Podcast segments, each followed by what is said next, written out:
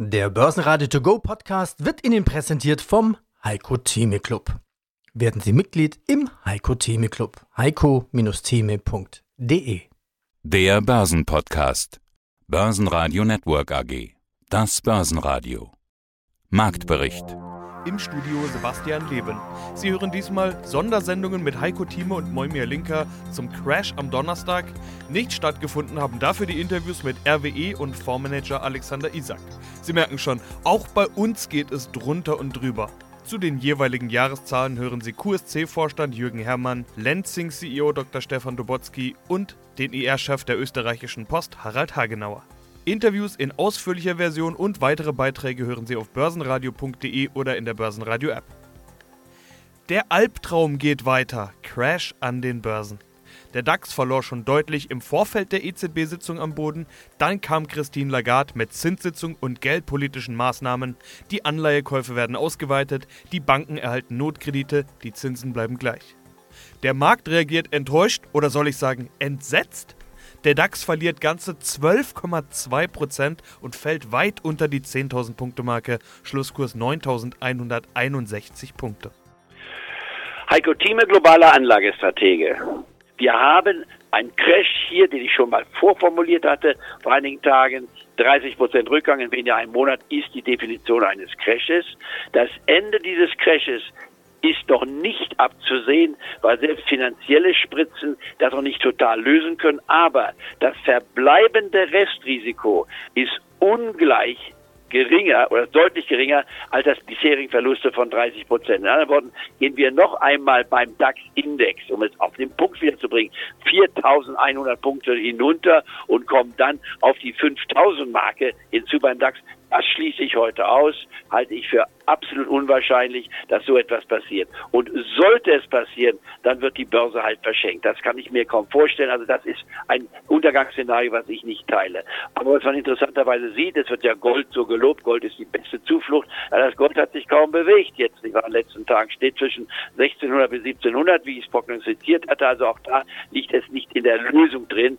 Flucht auf was Extremes lohnt sich nicht. Normal bleiben, in den Positionen, die man jetzt hat, drin bleiben, das Restrisiko zu akzeptieren und wer Bargeld hat, es vorsichtig, je nachdem wie groß das Bargeld vorsichtig zu investieren. Wer seine letzte Investition gemacht hat beim DAX bei 12.000, der wäre gut beraten, jetzt noch etwas von dem Bargeld nachzulegen hier, denn die Zeiten, dass wir den DAX unter 10.000 kaufen konnten, diese Zeiten werden auf die nächsten zehn Jahre, auf dieses Jahrzehnt bezogen, relativ selten sein. Egal wie weit wir uns noch unterhalb der 10.000 Mark bewegen. Die Richtung des DAXes in diesem Jahrzehnt heißt 20.000 und das nenne ich auch aus heutiger Sicht konservativ. Das hieße eine Verdoppelung vom jetzigen Stand und das hieße, dass wir nur sieben Prozent pro Jahr zulegen würden. Das haben wir in dieser Form, einer Unterperformance, die wir hierbei sehen würden. Das heißt also, das kann man von vornherein sagen und das ist die Zielrichtung, die wir haben. Die Frage ist nur die, wie weit werden wir temporär unter die 10.000 Marke fallen, wo wir uns zurzeit finden. Ich meine, die 9.000 Marke ist keine Garantie, dass sie halten wird, kann aber halten. Und meine Strategie richtet sich so aus, dass ich zum Beispiel in einem Portfolio, was ich betreue, relativ viel Bargeld zurzeit habe, dass ich da heute zum Beispiel etwas investiere und gehe in den Markt systematisch hinein. Aber nicht alles Geld. Ich halte mir immer noch etwas übrig und das ist die Antwort, die man hier haben muss. Jetzt einzelne Titel herauszugreifen, da kann man eigentlich jeden Wert nehmen. Ich weiß, man, es gibt kaum einen Wert im DAX, den man hier, wo man sagen muss, um Gottes Willen, der ist nicht interessant. Ich auch mal eine Wirecard nimmt, halt Risiko, aber der Titel eine VW bei 124. All diese Preise, wer heute mal eine Fotoaufnahme macht, das empfehle ich jedem unserer Clubmitglieder, guckt euch den DAX-Index an, schreibt die Kurse auf und wir schauen es mal im Laufe des Jahres an. Ich meine, dass diese Kurse, die wir jetzt sehen, im Jahresende fast uneingeschränkt, nicht wahr, höher stehen als heute, egal wie das Zwischentief noch sein wird. Aber wir haben eine absolut ein Crash-Szenario. Den zweiten schwarzen Schwan habe ich noch nicht genannt. Neben Corona ist es der Ölpreis, nicht wahr, der auch hier noch erhebliche Einbrüche für uns mit sich bringt. Zwei schwarze Schwäne haben wir noch nie gehabt, aber das werden wir spätestens dann ab Jahresmitte oder im Laufe der nächsten drei bis vier Monate überwinden, graduell und uns dann wieder an normalere Verhältnisse gewöhnen. Mein Name ist Moimir Linker und ich bin Direktor der Acquif International der unabhängigen Vermögensverwaltung in Zürich. Herr Linker, wir haben vorhin zufällig telefoniert und ich habe gesagt, Mensch, an einem Tag wie heute müssen wir eigentlich auch ein Interview machen. Genau das machen wir jetzt. Der DAX unter 10.000, Panik überall. Corona, Covid-19 oder wie auch immer man dieses Virus nennen möchte, das da gerade um die Welt geht und wirklich nicht für Angst sorgt, sondern für Panik, blanke Panik Ausverkauf wirklich überall. Wir kennen Sie als Börsenoptimisten. Wie gehen Sie mit einer solchen Situation um? Wie ist denn Ihre Stimmung? Was sagen Sie zu dem, was da gerade passiert?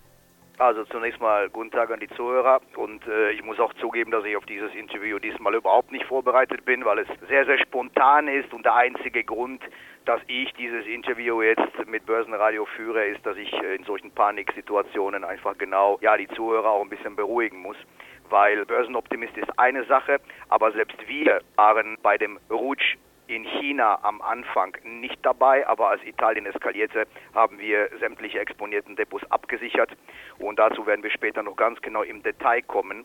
Aber über aller Tragik, die wir jetzt haben, es ist klar, dass wir im Moment Neuland betreten. Wir betreten insofern Neuland, Zinsen sind, sind nicht existent und es wird zwei entscheidende Faktoren geben.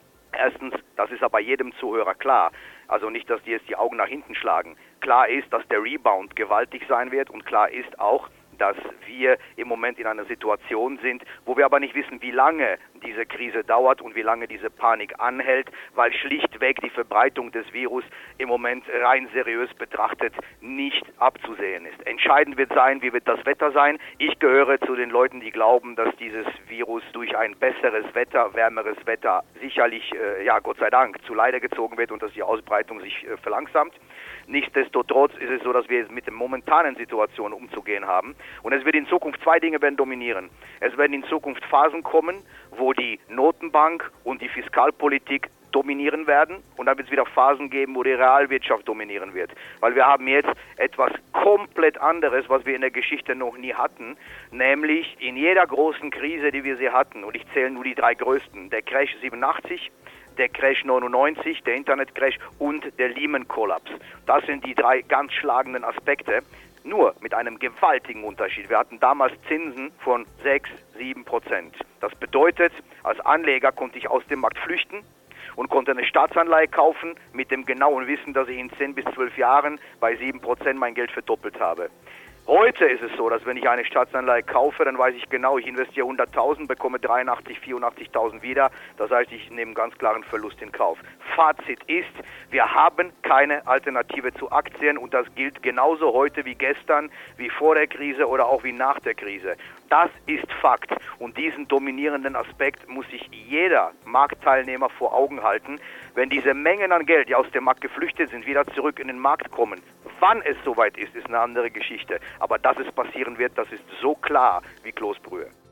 Natürlich verlieren alle DAX-Werte quer durch die Bank, die meisten sogar zweistellig. Bester Wert war noch Linde, die Aktie verlor dennoch mehr als 6%. Ganz unten RWE nach Jahreszahlen mit 17,3% Minus. Hier wurde zwar der Gewinn verdoppelt auf 1,2 Milliarden Euro, den Anlegern gefällt aber der Ausblick nicht.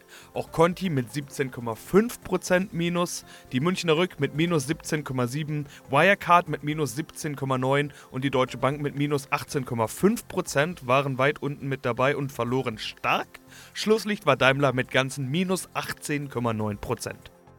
Ja, schönen guten Tag. Mein Name ist Jürgen Herrmann und ich bin der Vorstandsvorsitzende der QSC AG. In unserem Interview Ende 2019 wurde ganz viel über Wachstum gesprochen. Ich hatte dieses Stichwort auch gerade schon reingeworfen. Wachstumsstrategie 2020 plus die Ziele für 2020 haben sie auch kommuniziert. Jetzt in den aktuellen Zahlen Umsatzanstieg um mindestens 13% auf mehr als 143 Millionen Euro. Wie erreichen Sie das? Wie ist der Plan, die Marschroute? Ja, indem wir ähm, unsere Strategie konsequent umsetzen. Das heißt, Sie haben es eben auch genannt, wir konzentrieren uns auf die Kerntechnologien IoT, SAP und Cloud und auf die drei Branchen äh, Handel, produzierendes Gewerbe und Energie. Der Markt ist groß genug, der Bedarf ist da. Wir haben das richtige Produktportfolio, wir haben die richtigen Technologien, wir haben den richtigen Fokus, wir haben das richtige Management-Team und insofern sind wir da zuversichtlich, diese Ziele zu erreichen.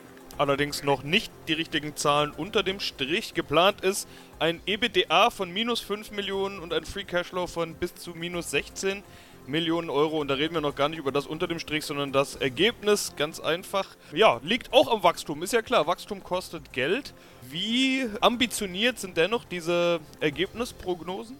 Das ist so, wie wir es auch gesagt haben, also bis zu. Das heißt, das kann natürlich auch besser sein. Das ist ja auch ein, eine, eine Untergrenze, die wir definiert haben. Und wichtig ist mir in dem Zusammenhang herauszustellen, dass wenn wir über das EBTA sprechen, wir ganz klar hier uns entschieden haben, und das ist eine bewusste Managemententscheidung, in Wachstum zu investieren, indem wir neue digitale Services entwickeln, indem wir weitere Softwareentwickler einstellen, weitere S4HANA-Spezialisten rekrutieren und diese auch zum Teil an den neuen Themen arbeiten lassen und sie nicht an den zum Kunden schicken, wo wir sie unmittelbar fakturieren könnten. Aber wir sind sicher, dass sich das auch äh, mittelfristig auszahlen wird, sonst würden wir es nicht tun. Und dafür nehmen wir genau diesen leicht negative EBTA in Kauf soll sich ja in naher Zukunft schon auszahlen. Sie haben auch angekündigt, nachhaltig positives EBITDA ab Q4 2020. Und da ist, glaube ich, der Begriff nachhaltig das Entscheidende. Also ab da soll auf EBITDA-Basis wieder Plus stehen und dann wohl auch bald unter dem Strich. Wie ambitioniert ist das, um quasi die gleiche Frage, die ich da vorgestellt habe, nur jetzt präziser nochmal zu stellen? Also ambitioniert sind die Ziele sicherlich, aber sie sind sicherlich auch so realistisch, dass wir zuversichtlich sind. Und ich glaube, ich hatte es im letzten Interview auch erwähnt und gerne für unsere Zuhörer nochmal, wenn wir diese Ziele nicht erreichen, das heißt die 143 Millionen im Umsatz oder größer 143 Millionen oder das EBTA-Ziel in Q4, dann fällt mein Bonus und der des Managements mit Null aus sprechen wir über die Zahlen, tauchen ein bisschen ein. Der Jahresüberschuss 2019 ist 22% gefallen auf 114,9 Millionen Euro. Was steckt denn in diesem Rückgang alles drin? Hauptsächlich die Preise, über die haben wir in der Vergangenheit ja schon einige Male gesprochen. In unserem letzten Interview im November hatten Sie aber über den Ausblick gesagt, dass Sie ein eigentlich zufriedenstellendes Ergebnis erwarten. Also wie zufrieden sind Sie jetzt mit dem Ergebnis? Angesichts des Marktumfelds bin ich sehr zufrieden mit dem Ergebnis, weil wenn Sie einfach nur das Delta an Viskosepreisverfall im Jahr 2019 hernehmen, das sind um die 30 Prozent. Gleichzeitig sind die Faserzellstoffpreise auch ähm, stark gefallen und wir sind auf historischen Lows. Also in dieser Konstellation, wie wir es letztes Jahr hatten, bin ich eigentlich auf die Ergebnisse sehr, sehr stolz und ich glaube, unser Team hat da hervorragende Arbeit geleistet. Nicht untypisch in diesen zyklischen Bewegungen nach einem Berg kommt ein Tal. Guten Tag, mein Name ist Harald Hagenauer, Head of Investor Relations der Österreichischen Post.